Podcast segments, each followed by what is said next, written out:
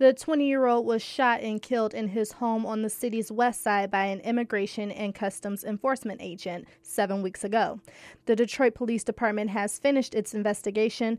Wayne County Prosecutor Kim Worthy sealed the autopsy report while she completes her own investigation. Rally organizer Eric Shelley says the community and the family of the victim want to know what really happened that day. We want to know when we're going to get some answers uh, out of the autopsy uh, was uh, Terrance actually shot in the back while he was attacking someone with a hammer? Uh, that's what his lawyer says, uh, but we don't know that for sure because the uh, autopsy is still sealed. How long do we have to wait? Shelley says there is a real demand from the community for justice, transparency, and oversight in the investigation. I'm Brianna Tinsley, WDET News.